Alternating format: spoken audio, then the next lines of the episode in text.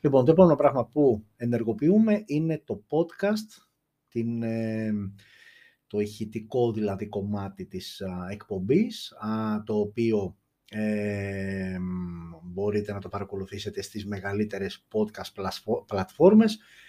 Πάντα κάτω από το βιντεάκι στο YouTube έχουμε ok και όλα τα social media στα οποία μπορείτε να μας βρείτε, αλλά και όλες τις πλατφόρμες podcast όπου μπορείτε να ακούσετε πλέον μόνο το ηχητικό κομμάτι της ε, κάθε εκπομπής.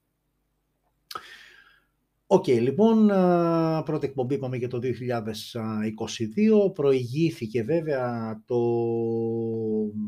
live βίντεο που έγινε, το οποίο πλέον μπορεί οποιοδήποτε να το βρει στην, στο κανάλι μας στο YouTube, που αφορούσε την ανασκόπηση του 2021 όσο αφορά τον κόσμο των smartphones. Α, ξεχώρισα τις πιο σημαντικές, κατά την προσωπική μου άποψη, τις πιο σημαντικές, παύλα και δυνα... μάλλον όχι παύλα, και δυνατές συσκευές που ανακοινώθηκαν μέσα στο 2021. Θέλω να πιστεύω ότι δεν ε, άφησα κάποιον ε, παραπονεμένο, υπήρχε αρκετό υλικό, έγινε και μία σύντομη περιγραφή στην καθεμία. Ε, έγινε λοιπόν και αυτό το βιντεάκι που είχα υποσχεθεί και πάμε σιγά σιγά να μπαίνουμε στην κανονική ροή, την εβδομαδιαία ροή. Ε, σε αυτό το σημείο θέλω λίγο να... και μπορείτε να μου πείτε και την άποψή σας βέβαια πάνω σε αυτό. Έχω πει και πάλι ότι εδώ υπάρχει, θέλω να υπάρχει μία αμφίδρομη επικοινωνία, ε, να σχολιάζετε πράγματα που σας αρέσουν ή και που δεν σας αρέσουν και κυρίως το δεύτερο, ε, γιατί ξέρεις καμιά φορά για να γίνεις καλύτερος θα πρέπει κάποιος να σου τονίζει αυτά που δεν κάνεις καλά, αν όλοι σου λένε μπράβο κτλ. Εντάξει, ίσως προφανώς το κάνεις καλά, αλλά πάντα υπάρχουν περιθώρια βελτίωσης. Άρα λοιπόν αυτό που ήθελα να πω είναι ότι ε, υπάρχει μια σκέψη, όχι να αλλάξουμε μέρα, αλλά να αλλάξει ώρα και μην τρομάξετε. Αν και κάποιοι μπορεί ίσως να πούνε ότι ναι, αν το κάνεις ακόμα και πιο αργά, ίσως είναι καλύτερα, δηλαδή μετά τις 9.30, 10, 10.30, δεν ξέρω εγώ τι κτλ. Υπάρχει μια σκέψη να ξεκινάει νωρίτερα εκπομπή, να ξεκινάει δηλαδή ουσιαστικά απογευματινή ώρα. Αυτό δεν ξέρω κατά πόσο εξυπηρετεί, κατά πόσο βολεύει, γενικότερα πώς σας ακούγεται σαν ιδέα, αλλά εδώ είμαστε να το συζητήσουμε. Δεν έχω αποφασίσει προς το παρόν κάτι, γιατί, οκ, εγώ είμαι ένα άτομο από εδώ και θεωρητικά μπορώ να το ψηλοπρογραμματίσω, αλλά το θέμα είναι και τι απήχηση, τι διευκόλυνση δίνει σε όλους εσάς που για κάποιο λόγο μπαίνετε μέσα και παρακολουθείτε αυτήν την εβδομαδιαία εκπομπή.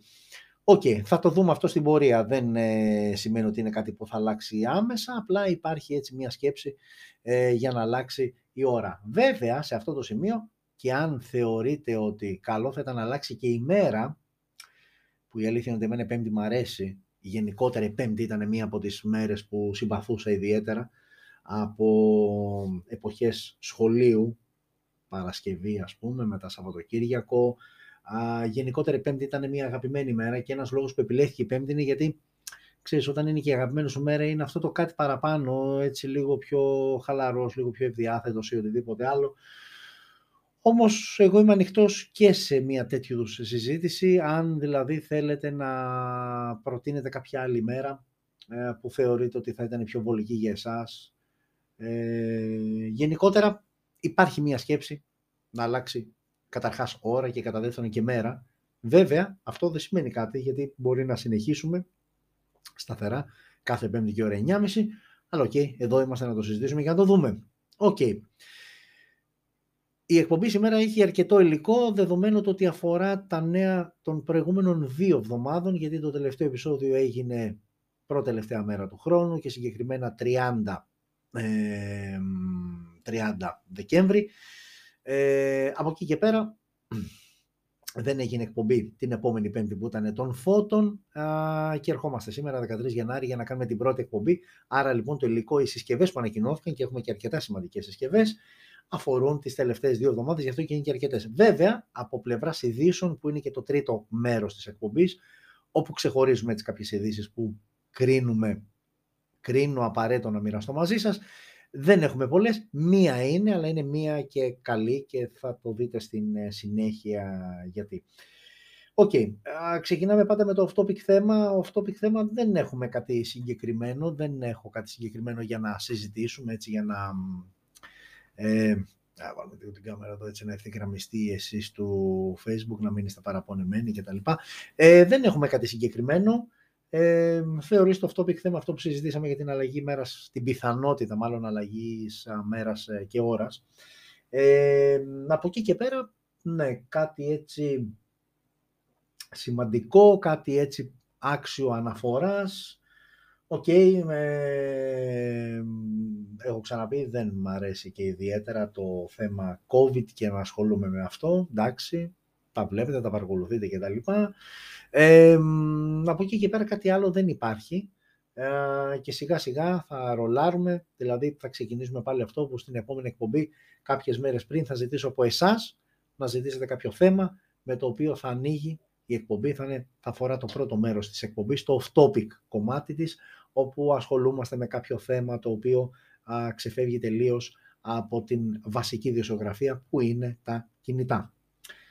Ωραία, λοιπόν, οπότε για να μην χρονοτριβούμε, πάμε σιγά σιγά να ξεκινήσουμε με το δεύτερο μέρος τυπικά της εκπομπής που αφορά τις συσκευές που ανακοινώθηκαν για τη συγκεκριμένη εκπομπή τις δύο τελευταίες εβδομάδες. Ε, λοιπόν, και πάμε σιγά σιγά να δούμε ποιες είναι αυτές οι συσκευές και ταυτόχρονα να βλέπουμε εικόνα και θα βλέπετε και εσείς εικόνα του YouTube, του Facebook, μάλλον εσείς του YouTube ούτε σε άλλους βλέπατε. Μισό λεπτάκι να σας φτιάξω και εσάς. Ωραία, εδώ δεν σας νοιάζω τόσο εγώ όσο να βλέπετε τη συσκευή α, για την οποία μιλάμε. Ε, εδώ νομίζω ότι είμαστε καλά. Έχω την εντύπωση, εντάξει. OK, okay, βλέπετε και λίγο από το ring light, βλέπετε και την κάμερα. OK, okay, αλλά η ουσία είναι εκεί, α, λίγο πιο κάτω. Να ζουμάρω όχι, δεν υπάρχει λόγος νομίζω. Εκεί είναι καλά. λοιπόν, και ξεκινάμε με τις συσκευές. Ξεκινάμε από την συγκεκριμένη συσκευή που είναι από την αγαπημένη Vivo. Μα ποιος άλλος θα έκανε σε αυτή. Ε, το είπαμε και στο βίντεο της ανασκόπησης ότι η Vivo με διαφορά είναι η εταιρεία που τουλάχιστον τα τελευταία 2-3 χρόνια παρουσιάζει τις περισσότερες σε αριθμό συσκευές. Βέβαια, πολλές από αυτές είναι με διαφορετική ονομασία και αφορούν διαφορετικές ε, αγορές συνήθως, δηλαδή μια ίδια συσκευή μπορεί να βγει με διαφορετική ονομασία πούμε, για την αγορά της Ασίας ή για την αγορά της Κίνας και αντίστοιχα της Ευρώπης. Αλλά αυτό είναι κάτι που κάνουν ούτως ή άλλως και οι υπόλοιπες εταιρείες, απλά η Vivo το σε εισαγωγικά παρακάνει. OK. Okay. Αυτό λοιπόν βλέπετε στις οθόνες σας είναι το Vivo Y21T, ανακοινώθηκε στις 3 Ιανουαρίου. Είναι μια συσκευή, όχι τίποτα το ιδιαίτερο, οθόνη 6,5 inches IPS LCD με HD+. Ανάλυση. Snapdragon 680 4G στο εσωτερικό, 628 η μία και μοναδική διαθέσιμη έκδοση, 6 GB RAM, 128 GB αποθηκευτικός χώρος. Από εκεί και πέρα έχουμε τρεις αισθητήρες στο πίσω μέρος, 50 wide με face detection focus ο βασικός και άλλοι δύο αισθητήρες από 2 MP για τις λήψεις μάκρο και βάθους. Έχουμε ένα απλό LED flash και δυνατότητα λήψης βίντεο 1080 στα 30 frames per second. Μπροστά η selfie κάμερα είναι 8 MP wide, υποστήριξη HDR και εδώ το βιντεάκι που να τραβήξουμε είναι 1080 στα 30 frames per second. Μόνο ηχείο θύρα για ακουστικά, ραδιόφωνο, Type-C στο κάτω μέρος η θύρα, πλάγια ο σάρωτης δαχτυλικών αποτυπωμάτων και μια μπαταρία χωρητικότητας 5.000 mAh με γρήγορη φόρτιση στα 18W. Η τιμή της συσκευής είναι στα 190 ευρώ και αυτό είναι το Y21T, το οποίο ανακοινώθηκε, OK, okay, τίποτα το ιδιαίτερο. Η επόμενη όμως συσκευή, έτσι σιγά σιγά για να σοβαρεύει το πράγμα, είναι αυτή εδώ, μια συσκευή που συζητήθηκε πάρα πολύ και η συγκεκριμένη συσκευή συζητήθηκε πάρα πολύ λόγω της επιτυχίας που είχε η προηγούμενη συσκευή. Αυτό που βλέπετε στο σας είναι το Galaxy S21 Fan Edition 5G, ενώ ο προκάτοχος, το Galaxy S20 Fan Edition 5G, μια συσκευή που την παρουσιάσαμε εδώ στο smartphones και μια συσκευή που από όλες αυτές που πέρασαν στα χέρια μου είναι και η συσκευή που κράτησα και αυτή είναι και η συσκευή όπου χρησιμοποιώ και για τα βιντεάκια που ανεβαίνουν σε TikTok hands-on ε, στο YouTube και τα λοιπά. Και για την ε, λήψη που γίνεται τώρα για το live ε, του Facebook ένα κινητό το οποίο προσωπικά με έχει αφήσει απόλυτα ικανοποιημένο πλην της μπαταρίας του, γιατί τη μέρα δεν τη βγάζει με την δικιά μου χρήση. Η δικιά μου χρήση βέβαια κατατάσσεται εύκολα α, στην, ε, στον ε, hard user, ok, δεν είμαι ε, πώς να το πω, ε, δείγμα ε, ενός μέσου χρήστη, ε, αντιπροσωπευτικό δείγμα μέσου χρήστη. Ε, το χρησιμοποιώ πολύ, ε, είναι πολλές ώρες ανοιχτή η οθόνη, αλλά έχω φτάσει πλέον σε ένα σημείο όπου τη συσκευή θα την, ε, με τη χρήση που κάνω γύρω στις 7 με 8 η ώρα το απόγευμα πρέπει κάπου να την κουμπώσω σε μια μπρίζα για να της δώσω αυτό το κάτι παραπάνω που χρειάζεται για να μου βγάλει και το υπόλοιπο μέχρι να πέσω για ύπνο. Οκ. Πάμε λοιπόν να δούμε αυτό το περιβόητο Galaxy S21 Fan Edition 5G και τελικά κατά πόσο άλλαξε, κατά πόσο βελτιώθηκε α, σε σύγκριση με τον προκάτοχό του. Και εδώ είναι και μία εικόνα, βέβαια δεν είναι καλής ανάλυσης. Ε, δεξιά βλέπετε το περσινό, φαίνεται κιόλας το S20 Fan Edition 5G, ενώ αριστερά βλέπετε το φετινό. Ε, αμέσως, αμέσως βλέπετε ότι οι διαφορές είναι πολύ μικρές. Α, στον τομέα των αισθητήρων περισσότερο στην τοποθέτηση, γιατί όταν θα πάμε και στην ανάλυση α, θα δείτε ότι δεν υπάρχει καμία διαφορά πραγματικά. Και μισό να το κάνουμε έτσι για να το βλέπετε και εσείς. Όπα εσείς στο facebook τώρα νομίζω βλέπετε και τις δύο συσκευές. Οπότε λοιπόν α, πάμε λίγο να πούμε χαρακτηριστικά. Έχουμε λοιπόν οθόνη 6,4 inches Dynamic AMOLED 2 με 120 Hz refresh rate και υποστήριξη HDR10+. Αμέσως αμέσως η πρώτη διαφορά και ανάλυση 1080x2400 δηλαδή Full HD+. Αμέσως αμέσως μόνο η πρώτη διαφορά είναι στην α, τεχνολογία. Εδώ έχουμε, φέτος έχουμε Dynamic AMOLED 2 πέρυσι είχαμε απλά Super AMOLED. Έχουμε, ίδιο, έχουμε όμως ίδιο το refresh rate και ίδιο το HDR10+. Η οθόνη ελαφρώς έχει μικρύνει, φέτος είναι 6,4 inches, πέρυσι ήταν 6,5, η ανάλυση είναι ακριβώς η ίδια, ενώ φέτος έχουμε Gorilla Glass Victus, ό,τι καλύτερο δηλαδή από Gorilla Glass, ενώ πέρυσι α, δεν είχαμε καμία αναφορά για, για Gorilla Glass. Φαντάζομαι, όπως και όλοι οι υπόλοιποι, ότι λόγω του, της τιμής της συσκευής θα είχε Gorilla Glass, αλλά για κάποιο λόγο η Samsung επέλεξε να μην μας α, δώσει λεπτομέρειες ποτέ για το τι είδους προστατευτικό γυαλί α, φοράει η συσκευή. Ok, Android 12 out of the box μέσω του One User Interface τέταρτης γενιάς, Snapdragon 888 5G με ε, Adreno 660, α, ενώ πέρυσι ήταν ο Snapdragon 865 5G με Adreno 650, άρα μια λογική βελτίωση, περισσότερο εξέλιξη. Επίσης μια διαφορά είναι ότι το περσινό μοντέλο είχε τη δυνατότητα να χρησιμοποιήσεις, να βάλεις μια κάρτα microSD και να αυξήσεις τον αποθηκευτικό χώρο. Βέβαια, ε, χρησιμοποιώντας, θυσιάζοντας μάλλον τη μία από τις δύο θύρες ε, για κάρτα SIM. Φέτος όμως δεν σου δίνει το δικαίωμα. Κυκλοφορείς στις ίδιες εκδόσεις 628, 828, 8256. Απλά πέρυσι είχες αυτήν την ας το πούμε ευκαιρία να αυξήσεις τον αποδεικτικό χώρο μέσω κάρτας microSD, φέτος δεν την έχεις. Πάμε τώρα και στις κάμερες. Στις κάμερες τα πράγματα είναι ακριβώς ίδια. Και σε αυτό το τομέα να κάνω ένα μικρό, μία μικρή παρένθεση να ανοίξω, επειδή είναι κομμάτι το οποίο ε, λόγω της όλης φάσης το χρησιμοποιώ και όσο αφορά τα βίντεος και όσο αφορά τις ε, φωτογραφικές επιδόσεις κτλ. Ε, με τον Galaxy S20 Fan Edition 5G ήμουν και είμαι απόλυτα ικανοποιημένος ε, για την ε, συσκευή, δηλαδή ε, που πάνω κάτω κόστισε γύρω στα 600 ευρώ, 600 και κάτι, είμαι απόλυτα ικανοποιημένος. δεν μιλάω για μέρα και με full φωτισμό, μιλάω για τις νυχτερινές λήψεις, πολύ καλές, έχει και το ε, έχει και την επαγγελματική χρήση όπου εκεί αν πειράξεις λίγο ISO, ταχύτητα κλείστρο και όλα αυτά, ε, το αποτέλεσμα είναι εκπληκτικό πραγματικά.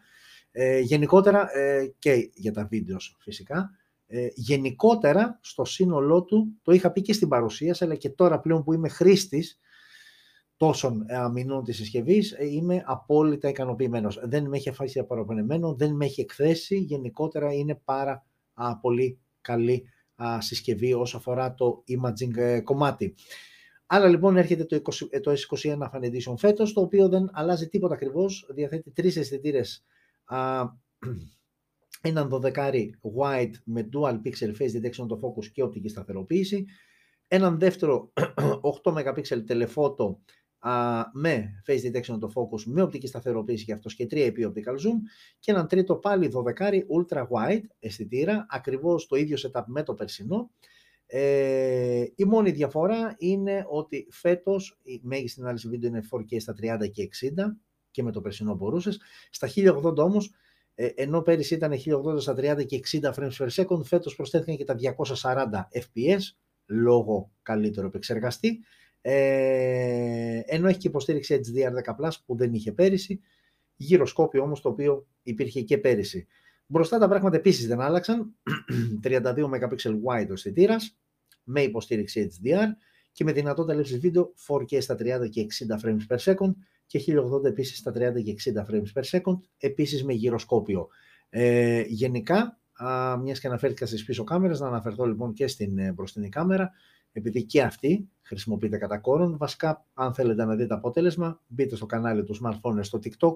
Όλα είναι γυρισμένα από την selfie κάμερα ενός Galaxy S20 Fan Edition 5G για να καταλάβετε ήδη και να μην φαίνομαι εγώ υπερβολικός επειδή είναι δικιά μου συσκευή, αλλά πραγματικά κάνει πολύ καλή δουλειά.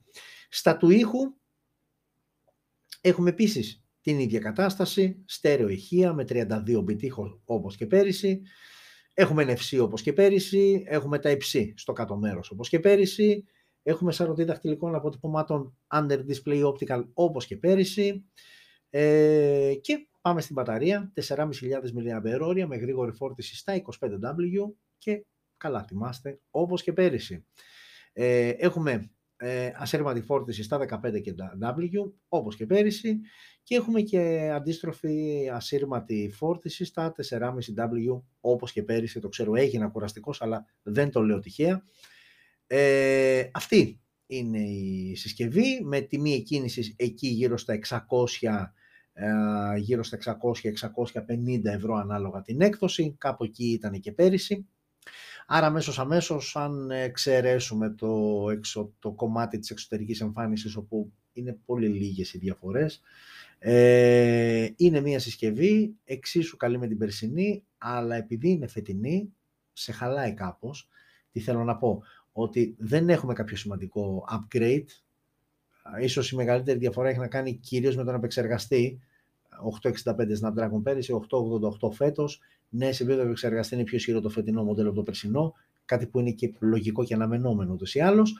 Αλλά από εκεί και πέρα, για κάποιον που έχει το S20 Fan Edition, δεν υπάρχει κανένας απολύτως λόγος να πάει στο S21 Fan Edition. Από την άλλη, για κάποιον που θέλει τώρα, ε, γλυκοκοιτάζει αυτή τη συσκευή, ναι, είναι μια συσκευή που θα σε, θα σε καλύψει, τουλάχιστον με βάση τα δικά μου κριτήρια, επειδή ξαναλέω και πάλι αυτή είναι η συσκευή, το S20 Fan Edition, το περσινό, που έχω εγώ στην κατοχή μου και γενικότερα θεωρούμε απαιτητικός χρήστης. Σε επίπεδο φωτογραφίας και βίντεο θα σε καλύψει, σε επίπεδο ήχου θα σε καλύψει. Οθόνη μια χαρά είναι. Άρα φαντάζομαι φέτος που είναι και Dynamic AMOLED περιστάνε απλά Super AMOLED, τα πράγματα θα είναι εξίσου καλά. Με χαλάει η μπαταρία και αφού φοράει το ίδιο setup, άρα το ίδιο θέμα θα υπάρχει. Ίσως είναι θέμα διαχείρισης επεξεργαστή. Ε, εξ αρχής δεν μου έβγαζε τη μέρα, απλά στις αρχές α, μου έβγαζε οριακά τη μέρα. Από ένα σημείο και μετά έχω πέσει εκεί γύρω στις 7-8 η ώρα με την δικιά μου βαριά χρήση ε, να χρειάζεται να ψάξω φορτιστή. Ίσως το μοναδικό μελανό σημείο μια συσκευής που κατά τα άλλα για μένα ήταν μία από τις ε, καλύτερες συσκευές του 2021, το S20 Fan Edition, στο budget εκεί γύρω στα 5,5 με 6 εκατοστάρικα, μία από τις καλύτερες επιλογές.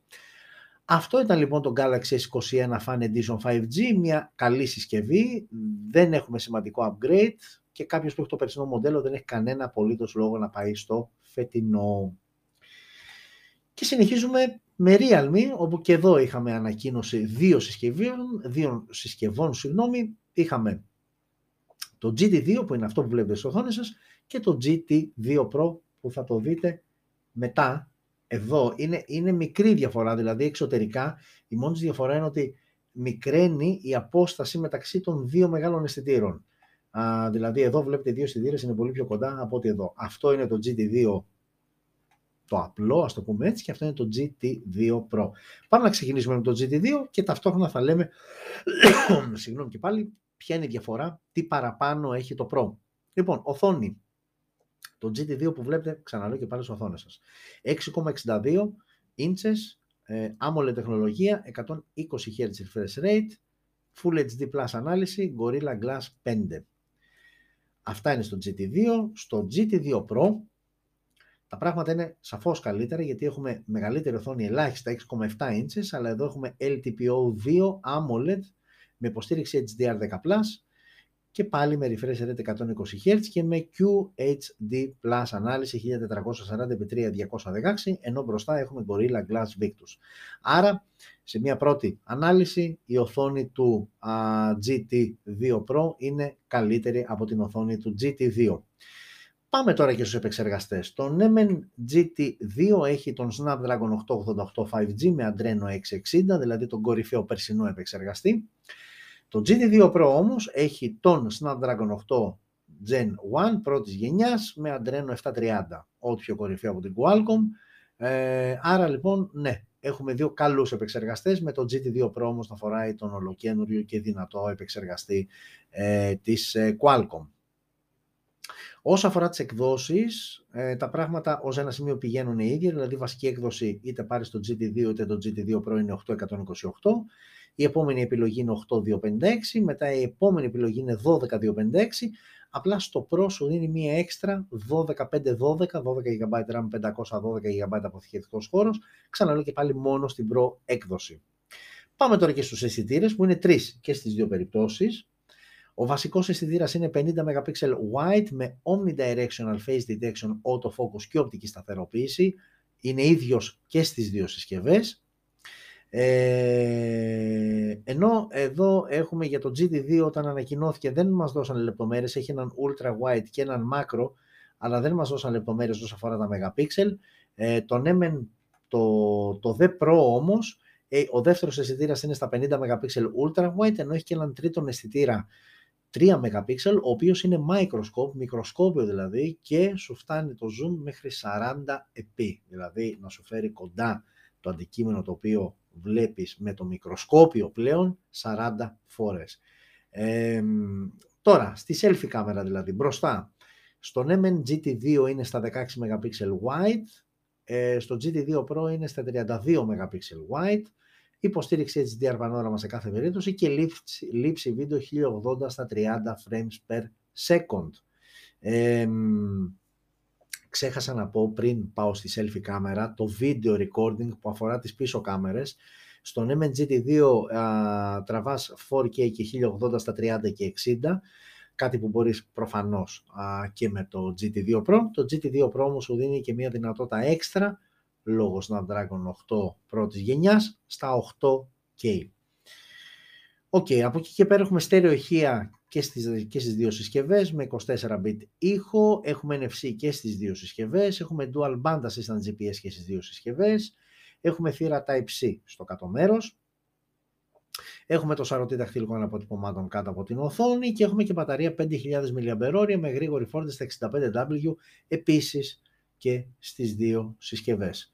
Ε, όσο αφορά τώρα τις τιμές, το Realme GT2 ε, στη βασική έκδοση 828 ξεκινάει από περίπου 600 ευρώ ενώ, ε, ενώ στα 700 κάτι ξεκινάει το GT2 Pro.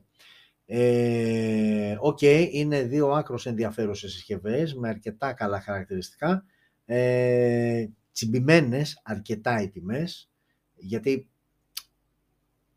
είναι Realme, δεν θα τα δώσεις τόσο εύκολα τα λεφτά σου για μία Realme συσκευή, αυτά τα λεφτά.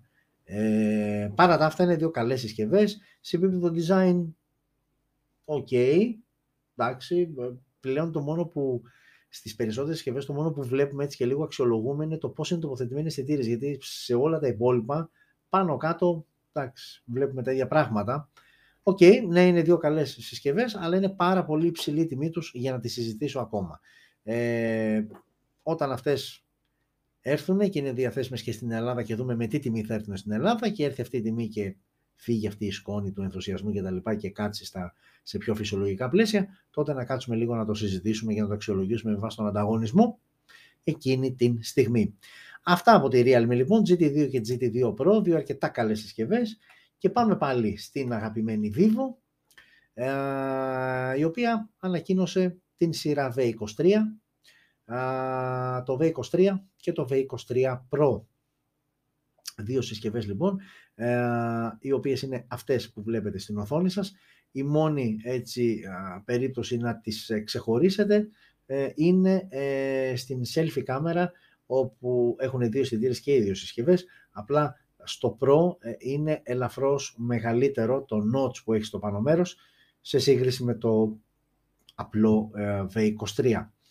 Λοιπόν, οθόνη για το V23 που είναι το, όπως βλέπετε τις δύο συσκευές, είναι το αριστερό. Το V23 λοιπόν διαθέτει οθόνη 6,44 inches, τεχνολογίας AMOLED με 90 Hz refresh rate και υποστήριξη HDR10+, Full HD Plus η ανάλυση, ενώ το γυαλί που έχει χρησιμοποιηθεί είναι Scott Sensation Up αντί Gorilla Glass δηλαδή, ένα άλλο είδος ε, προστατευτικό γυαλιού. Ε, αυτά όσον αφορά το V23. Το V23 Pro όμως διαθέτει ελαφρώς μεγαλύτερη οθόνη 6,56 inches, 6,44 το V23, 6,56 το V23 Pro. Όλα τα υπόλοιπα είναι ίδια, AMOLED, 90 Hz και τα λοιπά και η ίδια ανάλυση και ίδιος τύπος γυαλιού και τα λοιπά. Android 12 out of the box και για τις δύο συσκευές μέσω του FunTouch 12 και πάμε τώρα στον επεξεργαστή. Το Mini V23 φοράει τον Dimensity 920 5G, ε, ενώ το V23 Pro το Dimensity 1200 5G. Άρα όπως ήταν αναμενόμενο, εντάξει, το Pro είναι πιο ισχυρό από το απλό. Ε, δεν ε, δέχονται κάρτα α, microSD και οι διαθέσιμες εκδόσεις είναι δύο και είναι ίδιες και για, την κάθε, και για τις δύο συσκευές 8128 που είναι η βασική έκδοση και 12256. Πάμε τώρα και στις κάμερες. Ε, και οι δύο συσκευές, V23 και V23 Pro, έχουν από τρεις αισθητήρες και η, βασική, η διαφορά τους είναι στον ε, βασικό. Στο main V23 είναι 64 MP wide με face detection autofocus.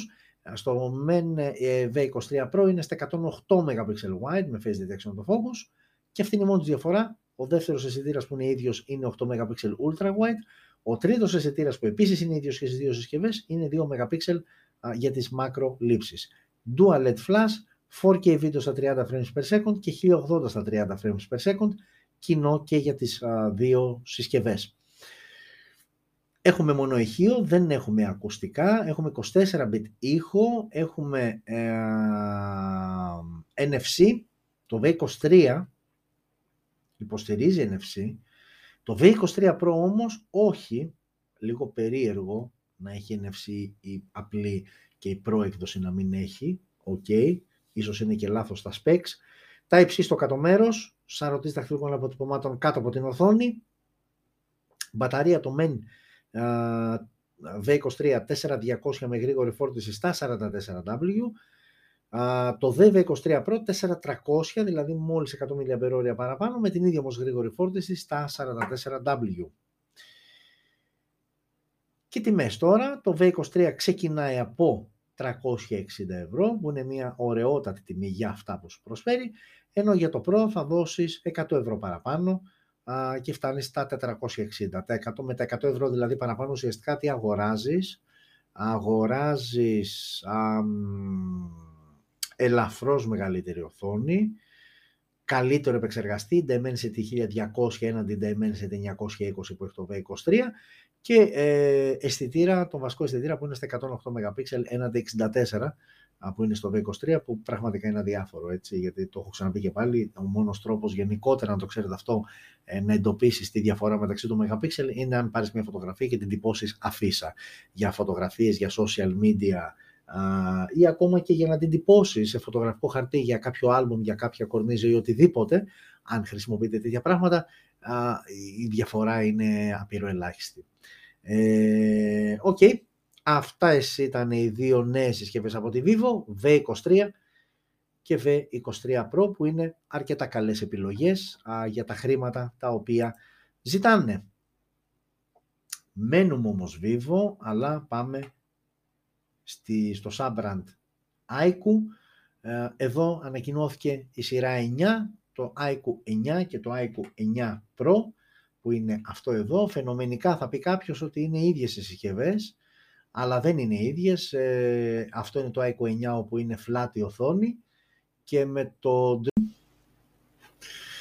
Και πάμε να συνεχίσουμε με Xiaomi, η οποία ανακοίνωσε δύο συσκευές, που όμως στην ουσία είναι μία. Πρόκειται για το Xiaomi 11i, Απλά η δεύτερη συσκευή είναι το 11i Hypercharge που η μόνη τους διαφορά είναι στην, ε, η μόνη διαφορά είναι στην ε, μπαταρία και στην ε, γρήγορη φόρτιση. Λοιπόν, η συσκευή είναι αυτή που βλέπετε στις οθόνες σας και αυτές είναι και οι διαθέσιμες χρωματικές αποχρώσεις. Νομίζω υπάρχει και ένα μαύρο, το οποίο δεν φαίνεται, αλλά αυτά είναι τα υπόλοιπα χρώματα στις οποίες θα είναι διαθέσιμες στο 11i. Ε, μιλάμε για μια συσκευή λοιπόν η οποία διαθέτει οθόνη 6,67 inches τεχνολογίας AMOLED με 120 Hz refresh rate, με υποστήριξη HDR10, με Full HD Plus ανάλυση, γυαλί μπροστά και πίσω, μπροστά βέβαια είναι Gorilla Glass 5 α, και έχει και πιστοποίηση IP53 για σκόνη και νερό.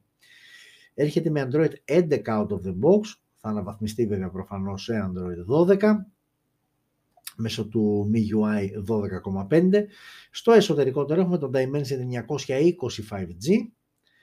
Οι διαθέσιμες εκδόσεις ξεκινάμε με βασική 628, πάμε στα 828 και πάμε μετά και στα 8256. Πάμε τώρα και στις κάμερες στο πίσω μέρος. Οι αισθητήρες είναι ένας, δύο, τρεις α, στο σύνολό τους. Α, και ας σας ξεγελάει το μάτι ότι είναι τέσσερις. Όχι, είναι τρεις οι αισθητήρες. Έχουμε 108 MP το βασικό wide με dual pixel detection, face detection autofocus. Ένας δεύτερος 8 MP ultra wide και ένας τρίτος 2 MP macro. Έχουμε LED flash, υποστήριξη HDR πανόραμα.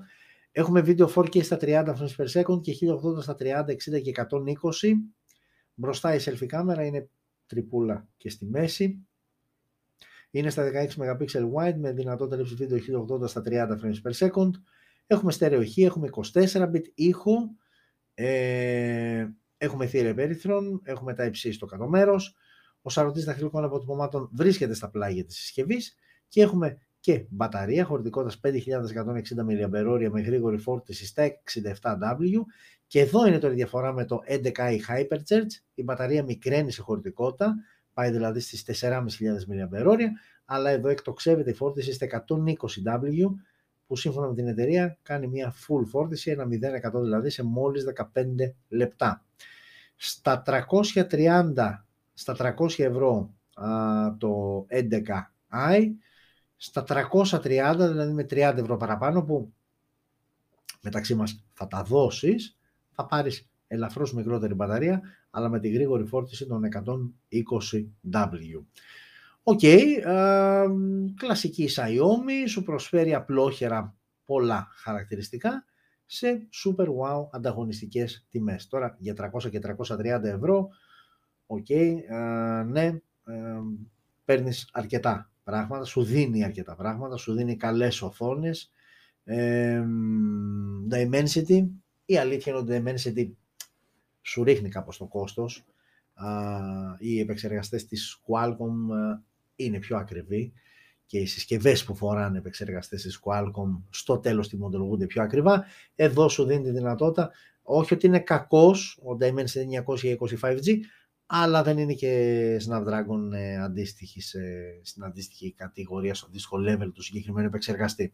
OK, okay, παρά τα αυτά όμως, δύο άκρως ενδιαφέρουσες συσκευές από τη Xiaomi και όπως πάντα σε super ε, τιμές.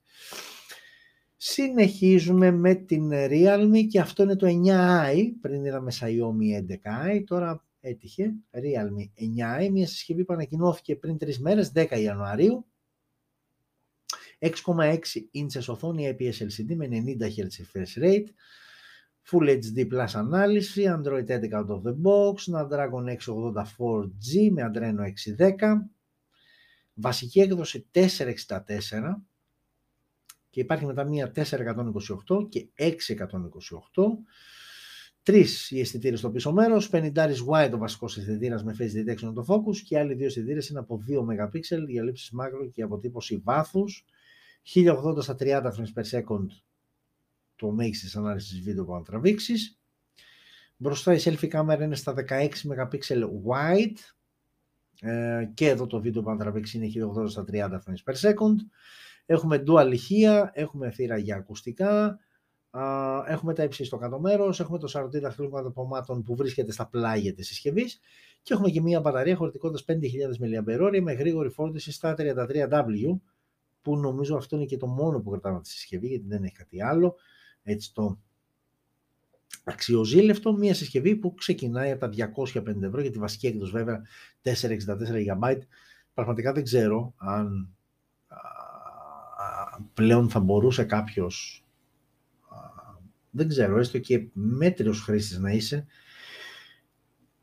αν τα 64 GB θα έφταναν σε κάποιον. Γενικότερα ακούγεται πάρα πολύ μικρό σαν νούμερο πλέον με τα δεδομένα, με τις τεχνολογίες, με όλα αυτά που έχει πάνω ένα smartphone. Τα 64 GB φαντάζουν πάρα πολύ λίγα. Όπως και να έχει όμως η Realme αποφάσισε την βασική έκδοση του 9i να την ξεκινήσει από τα 464 και με τιμή 250 ευρώ που νομίζω ότι είναι λίγο απαγορευτή. Δηλαδή 250 ευρώ προσπερνά όλα τα υπόλοιπα που δεν έχει κάτι άλλο για να πάρω 64 GB αποθηκευτικό χώρο. Ακούγεται κάπως. Όμως εδώ ίσως έχουμε τον ε, βασιλιά εισαγωγικά των τελευταίων δύο εβδομάδων. Μάλλον, εντάξει, όχι ξεκάθαρα τον βασιλιά. Σίγουρα μία όμως από τις σημαντικότερες συσκευές που ανακοινώθηκαν τις τελευταίες 15 μέρες και είναι η foldable πρόταση από την Honor. Είναι το Magic V Έχουμε μπει, ξαναλέω και πάλι, για τα καλά στην ε, foldable εποχή στα smartphones. Όλο ένα και περισσότερες εταιρείες βγάζουν foldable συσκευές. Ε, πλέον οι επιλογές είναι αρκετά περισσότερες και βέβαια να το ξέρετε γιατί είναι κανόνας αυτός ότι όσο πλέον περισσότερες θα είναι επιλογές σε foldable συσκευές τόσο περισσότερο θα μειώνεται και η τιμή τους. Δηλαδή κάποτε όταν βγαίνανε Z Fold 3 και δεν ξέρω τι και τα λοιπά ξεκινάγανε από ένα μισχυλιάρικο Τώρα βλέπετε ότι πλησιάζουν στο χιλιάρικο και πιστέψτε μου ότι σε λίγο καιρό, όταν αρχίζουν και να κοινώνται και άλλες επιλογές, θα δούμε και τριψήφια νούμερα. Ναι. Λοιπόν, αυτό λοιπόν φίλε μου είναι το Magic V, είναι μια συσκευή η οποία όταν είναι ανοιχτή, εδώ βλέπετε μια εικόνα, έχουμε και άλλες εδώ, έτσι αν τη βλέπουμε όταν είναι full ανοιχτή, ε, είναι 7,9 inches OLED τεχνολογίας με 90 Hz refresh rate και υποστήριξη HDR10+, ανάλυση 1984x2272, ενώ όταν είναι κλειστή α, η συσκευή, όπα, βιάστηκα, όταν είναι κλειστή η συσκευή, η οθόνη που μείνει απ' έξω, το cover display όπως ονομάζεται, είναι και αυτό τεχνολογίας OLED, στα 120 Hz και με υποστήριξη HDR10+, 6,45 inches και με ανάλυση 1080x2560. Τώρα, η συσκευή έρχεται από το The Box με Android 12 μέσω του Magic User Interface 6 και ανάλογα την αγορά για την οποία απευθύνεται έρχεται πλέον με Google Play Services αφού πλέον το έχουμε ξαναπεί Honor και Huawei χώρισαν, ε, έχουν ακολουθήσει ξεχωριστούς δρόμους απλά οπότε η Honor ουσιαστικά γλιτώνει από αυτό το μπανάρισμα της Αμερικής και όλες τις συνέπειες όσο αφορά με τις συνεργασίες με Qualcomm, με Google κτλ. Οπότε πλέον εδώ μπορούμε να έχουμε και Google Play Services και να ξέρουμε να έχουμε στη συσκευή όλα αυτά που είχαμε συνηθίσει και ξέραμε ότι μπορούσαμε να έχουμε. Επεξεργαστής. Προφανώς δεν θα μπορούσε να μπει τίποτα λιγότερο από τον κορυφαίο Snapdragon 8 πρώτης γενιάς με Adreno 730. Δύο οι εκδόσεις. Η βασική θα είναι στα 12 GB ROM και 256 GB αποθηκευτικός χώρος, ενώ θα υπάρχει και άλλη μία που απλά θα σου δίνει περισσότερο αποθηκευτικό χώρο και συγκεκριμένα 512 GB. Δεν υπάρχει δυνατότητα για κάρτα microSD, αλλά νομίζω ότι δεν υπάρχει και λόγος κιόλας. Έχω την εντύπωση. Ε, με τις επιλογές που σου δίνει σε αποθηκευτικό α, χώρο. Ε, τώρα, συνεχίζουμε, ε, συνεχίζουμε με τους αισθητήρες. Είναι τρεις στο πίσω μέρος και είναι και οι τρεις αισθητήρες 50 MP. Ο ένας είναι wide με face detection autofocus και laser autofocus. Ο δεύτερος είναι και αυτός wide με face detection autofocus. Και εδώ είναι ένας περίεργος συνδυασμός, δηλαδή να μπουν δύο αισθητήρες wide και ένας τρίτος αισθητήρας ultra wide, α, επίσης 50 MP, dual LED, dual tone flash, 4K βίντεο στα 30 και 60 frames per second, το καλύτερο σε επίπεδο ανάλυσης βίντεο που μπορεί να τραβήξεις ε, με γυροσκόπιο ε, και υποστήριξη HDR10+, Ενώ μπροστά η selfie κάμερα είναι στα 42 MP wide με υποστήριξη HDR, πανόραμα και μέγιστη ανάλυση βίντεο 4K στα 30 frames per second. Έχουμε στερεοηχεία, εντάξει, αναμενόμενο για την κατηγορία της συσκευής.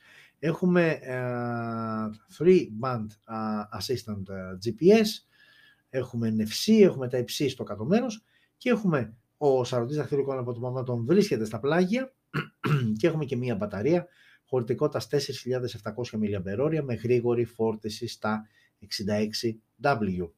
Η τιμή της συσκευής ξεκινάει από τα 1.400 ευρώ, εντάξει, είναι πάνω κάτω ψηλό αναμενόμενη η τιμή, αλλά ξαναλέω και πάλι ότι λογικά οι τιμές θα αρχίσουν να μειώνονται όσο αυξάνονται, όσο αυξάνεται η προσφορά σε foldable συσκευές, όπως είναι λογικό, θα αρχίσει και να μειώνεται η τιμή και ξαναλέω και πάλι είναι πολύ πιθανό κάποια στιγμή, αρκετά σύντομα, να αρχίσουμε να βλέπουμε foldable συσκευές με τριψήφιο ε, αριθμό. Ε, OK, okay, αυτό ήταν το Magic V, άλλη μία foldable πρόταση. OK, okay, δεν έχουμε δει κάτι που να πούμε super wow. Ε, 66W γρήγορη φόρτιση, ναι, στερεοεχεία. Ναι, δεν είναι κάτι super wow, πολύ καλός επεξεργαστής, ο πιο ισχυρός αυτή τη στιγμή που κυκλοφορεί στην αγορά. Όπως και να έχει, ok, να το δούμε να κυκλοφορήσει κτλ. κτλ, κτλ.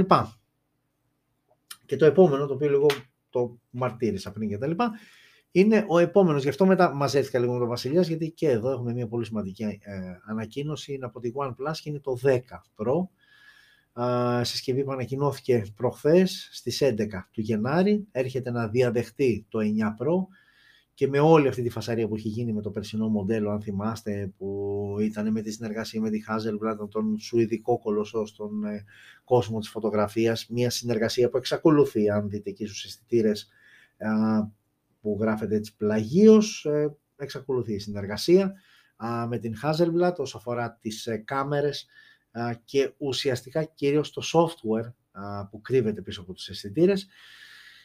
Πάμε λοιπόν να δούμε αρχικά τι έχει να μας προσφέρει το 10 Pro και αμέσως μετά θα κάνουμε αυτό που πάντα κάνουμε εδώ. Θα το συγκρίνουμε με το περσινό, εδώ να πάρετε και μία εικόνα της διαφοράς σε επίπεδο design. Δεξιά είναι το περσινό OnePlus 9 Pro, αριστερά είναι το φετινό το 10 Pro.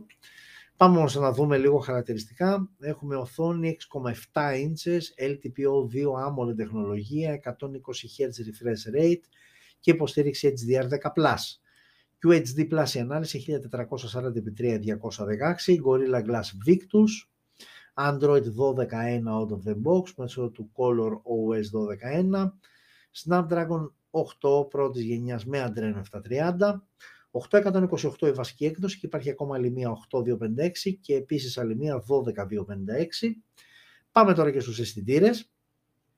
Τρεις στο σύνολό τους, ο βασικός είναι 48 MP wide, με omnidirectional PDF α, και laser autofocus και οπτική σταθεροποίηση.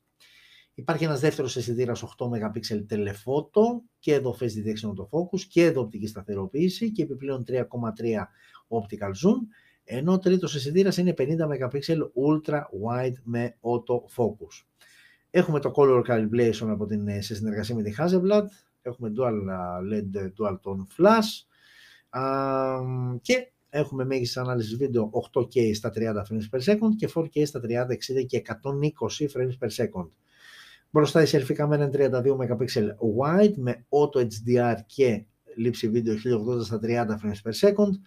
Έχουμε στέρεο ηχή, έχουμε 24 bit ήχο, έχουμε dual band assistant GPS, έχουμε NFC, έχουμε Type-C θύρα στο κάτω μέρος, έχουμε το σαρωτή δαχτυλικών αποτυπωμάτων κάτω από την οθόνη, optical τεχνολογίας και έχουμε και μια μπαταρία χωρητικότητας. 5.000 mAh με γρήγορη φόρτιση στα 50W, συγγνώμη, στα 80W, ενώ η ασύρματη φόρτιση αυτή είναι στα 50W, μια συσκευή η οποία η τιμή της ξεκινάει στη βασική έκδοση που είναι α, η βασική έκδοση που είναι, που είναι, πόσο είναι η βασική έκδοση, παιδιά, 828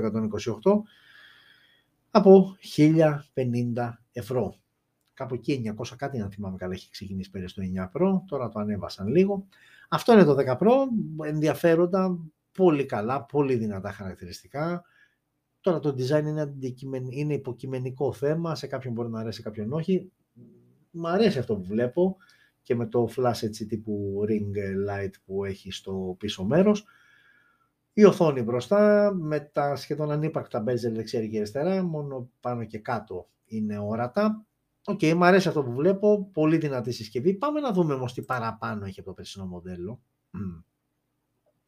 Και αμέσως, αμέσως να ξεκινήσουμε στο ότι οι οθόνες τους α, είναι ίδιου μεγέθους, ίδιας ανάλυσης, βέβαια πέρυσι Gorilla Glass 5, φέτος Gorilla Glass Victus, ε, και διαφέρουν και στη τεχνολογία, πέρυσι ήταν LTPO Fluid 2 AMOLED, φέτος είναι LTPO 2 AMOLED, όχι Fluid 2 AMOLED, δεν ξέρω τώρα αυτό ίσως μπορεί να μην σημαίνει και τίποτα πρακτικά.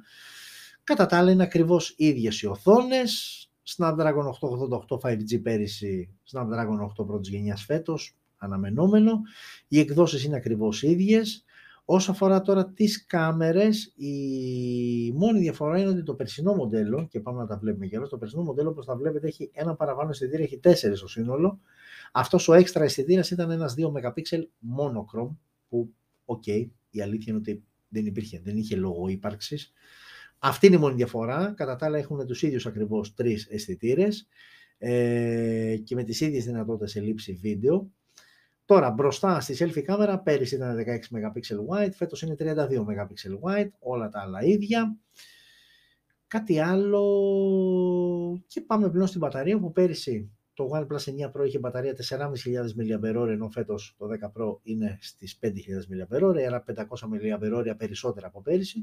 Όμως πέρυσι η γρήγορη φόρτιση ήταν στα 65W, φέτος η γρήγορη φόρτιση ανεβαίνει στα 80W, ε, ενώ παραμένει η ασύρματη φόρτιση και στο περσινό μοντέλο στο 9 Pro και στο φετινό 10 Pro στα 50W και η τιμή του όταν ανακοινώθηκε ήταν εκεί γύρω στα, ήταν τριψήφιο πάντως, 9-950 κάπου εκείνα το 9 Pro, ενώ φέτος πατήσαμε το χιλιαρικάκι. Άρα λοιπόν, εάν συνοψίσουμε, άλλο ένα α, πολύ φτωχό upgrade, α, το είδαμε πριν σε, μεταξύ Galaxy S21 Fan Edition και Galaxy S20 Fan Edition, το βλέπουμε και τώρα σε επίπεδο design ουσιαστικά είναι η μεγαλύτερη διαφορά. Από εκεί και πέρα δεν έχουμε κάτι το τόσο τρομερό που να δικαιολογεί κάποιον να φύγει από το 9 Pro να πάει στο 10 Pro. Αυτό είναι σίγουρο. Ε, από εκεί και πέρα, ναι. Από άποψη έξυπνης οικονομίας, α, μπορείς να πας και να αγοράσεις το 9 Pro, το οποίο είναι σαφώς πιο οικονομικό. Δηλαδή αυτή τη στιγμή νομίζω το 9 Pro η τιμή του είναι γύρω στα 7 κατοστάρικα στην Ελλάδα, οπότε γλιτώνεις 300 και ευρώ από το να πας να πάρεις το 10 Pro, το οποίο ξαναλέω και πάλι ότι ουσιαστικά η μόνη του σοβαρή διαφορά είναι στη γρήγορη φόρτιση που είναι στα 80W, αλλά και πέρυσι δεν είναι στα 65, δηλαδή, OK, okay, δεν είναι ότι χάλασε ιδιαίτερα, συγγνώμη, είχαμε μάλλον σημαντικά πιο αργή φόρτιση, OK, okay.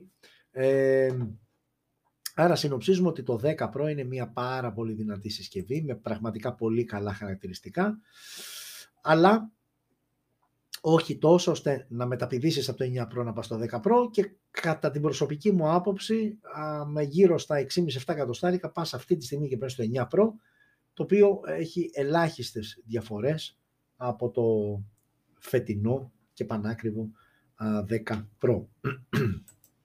OK, okay, αυτό ήταν και το OnePlus 10 Pro και πάμε να προσγειωθούμε λίγο. Έχουν μείνει τρεις συσκευές ακόμα, δεν θα σας κουράσω άλλο και μία είδηση και τέλος. τρεις συσκευές, αλλά είναι χαμηλού έτσι budget.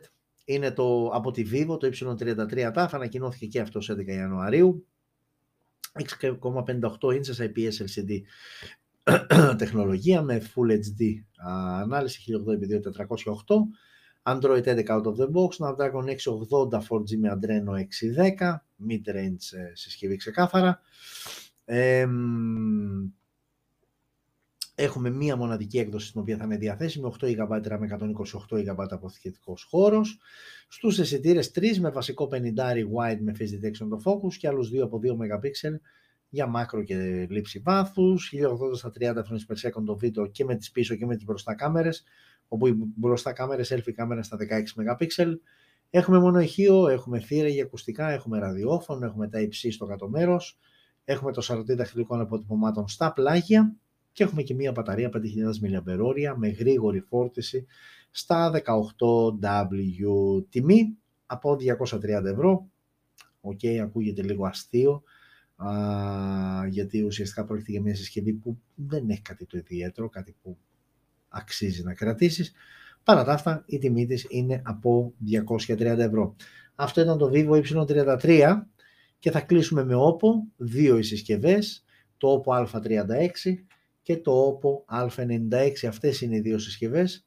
Ξεκινάμε με το A36, το οποίο διαθέτει οθόνη 6,56 inches, IPS LCD τεχνολογία, με 90 Hz refresh rate, με HD Plus ανάλυση 720x1612, Android 11 το λογισμικό, Snapdragon 680 4G με Adreno 610, μία μοναδική έκδοση με 8 GB RAM, 256 GB αποθηκευτικό χώρο, δύο αισθητήρες στο πίσω μέρος, 13 wide ο βασικός αισθητήρας και 2 MP για αποτύπωση βάθους, 1080 στα 30 frames per second το βίντεο, το ίδιο βίντεο μπορεί να τραβήξει και η μπροστινή κάμερα των 8 MP, μόνο ηχείο, θύρα για ακουστικά, τα Type-C στο κάτω μέρος και μια μπαταρία 5.000 mAh χωρίς όμως να έχει γίνει κάποια αναφορά για γρήγορη, για τεχνολογία γρήγορης φόρτισης. Παρά τα αυτό όμως θέλει και 220 ευρώ α, για να πάρεις το Oppo A36 που μεταξύ μας δεν υπάρχει κανένας απολύτως λόγος να δώσεις 220 ευρώ για να πάρεις το Oppo A36 για να δούμε όμως ισχύει το ίδιο και για το Oppo A96 που λες τώρα Α36, Α96, άρα κάτι καλύτερο θα έχουμε εδώ. Για να δούμε. Οθόνη 6,43 inches OLED, να το αμέσως το κάτι καλύτερο. Full HD Plus η ανάλυση, 1080x2400, να και το επόμενο καλύτερο. Snapdragon 695 5G με Adreno 619, ελαφρώς πιο δυνατό, σε σύγκριση με το προηγούμενο, έτσι. 8256 και εδώ ήμουν η μοναδική έκδοση. Α, και εδώ οι δύο αισθητήρε, 48 wide ο βασικό αισθητήρα και ένας δεύτερος για αποτύπωση βάθο 2 MP. Εδώ όμως πλέον μπορούμε να τραβήξουμε βίντεο 4K στα 30 frames per second και 1080 στα 30, 60 και 120 frames per second με γυροσκόπιο.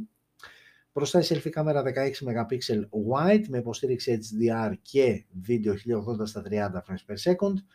Μόνο ηχείο θύρα για ακουστικά, τα υψί στο κάτω μέρος, κάτω από την οθόνη Under Display Optical ως αρωτής δαχτυλικών αποτυπωμάτων και μια μπαταρία χωρητικότητας 4.500 mAh με γρήγορη φόρτιση στα 33W.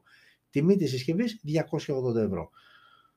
OK, okay, σαφώς πιο σοβαρή εισαγωγικά από την προηγούμενη Α33 τη Oppo και πάλι όμως δεν έχει κάτι το ιδιαίτερο και στα 280 ευρώ, δηλαδή κοντά στα 300, μπορώ να σκεφτώ αρκετές καλύτερες, αρκετά πολλές α, καλύτερες συσκευές από το Oppo A96.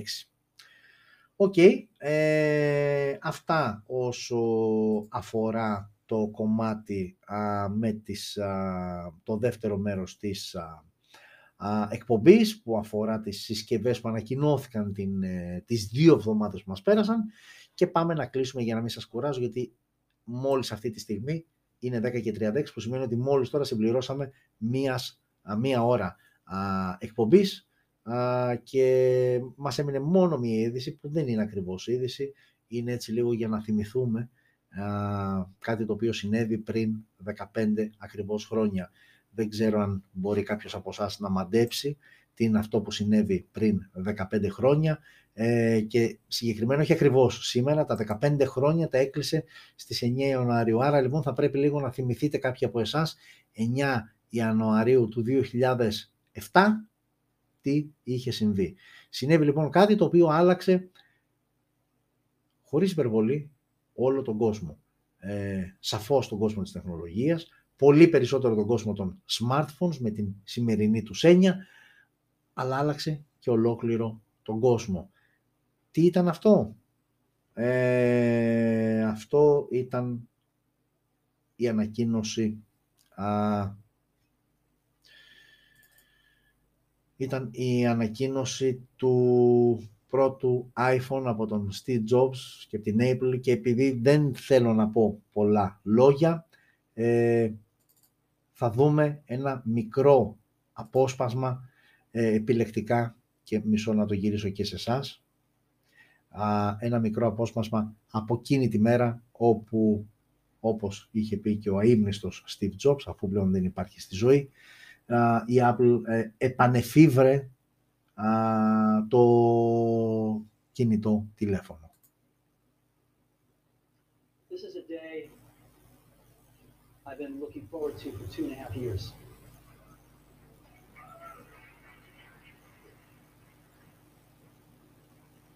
every once in a while, a revolutionary product comes along.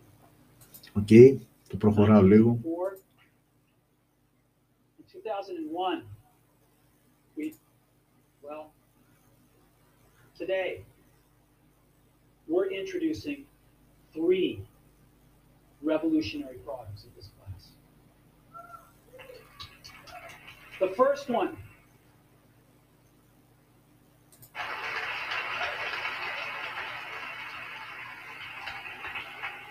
The second is a revolutionary phone.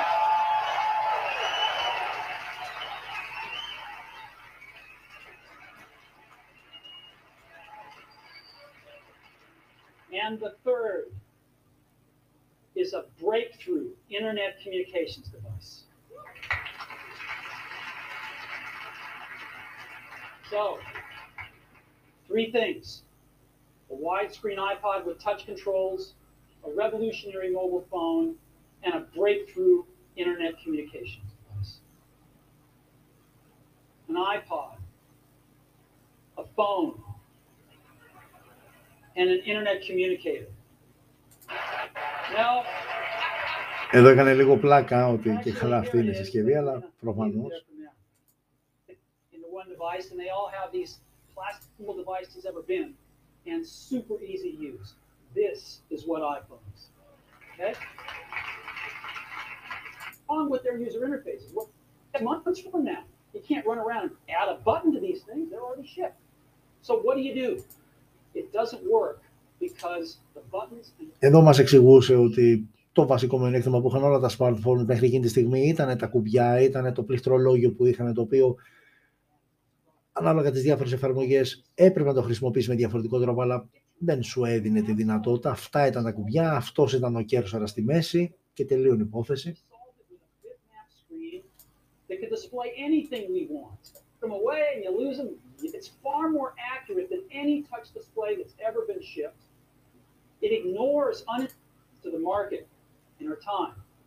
First was the.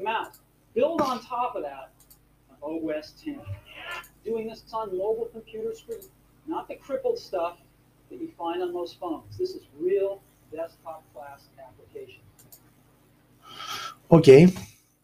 Ε, έτσι είδαμε α, λίγο να θυμηθούμε αυτό που είδατε συνέβη ακριβώς, όχι ακριβώς, 9 Ιανουαρίου του 2007 ανακοινώθηκε το πρώτο iPhone που πραγματικά άλλαξε όλα όσα ξέραμε μέχρι και εκείνη τη μέρα για τα έξυπνα τηλέφωνα και νομίζω ότι όλοι μας που ασχολούμαστε είτε από χόμπι, είτε από δουλειά, είτε γιατί απλά γουστάρουμε την τεχνολογία και δει τα κινητά τηλέφωνα, οφείλουμε την ύπαρξή μας και αυτό εδώ όλο που γίνεται σε αυτόν τον άνθρωπο α, και σε όλα αυτά που κατάφερε να φτιάξει. OK, okay, και κάπου εδώ η εκπομπή έφτασε στο τέλος της, η πρώτη εκπομπή για το 2022.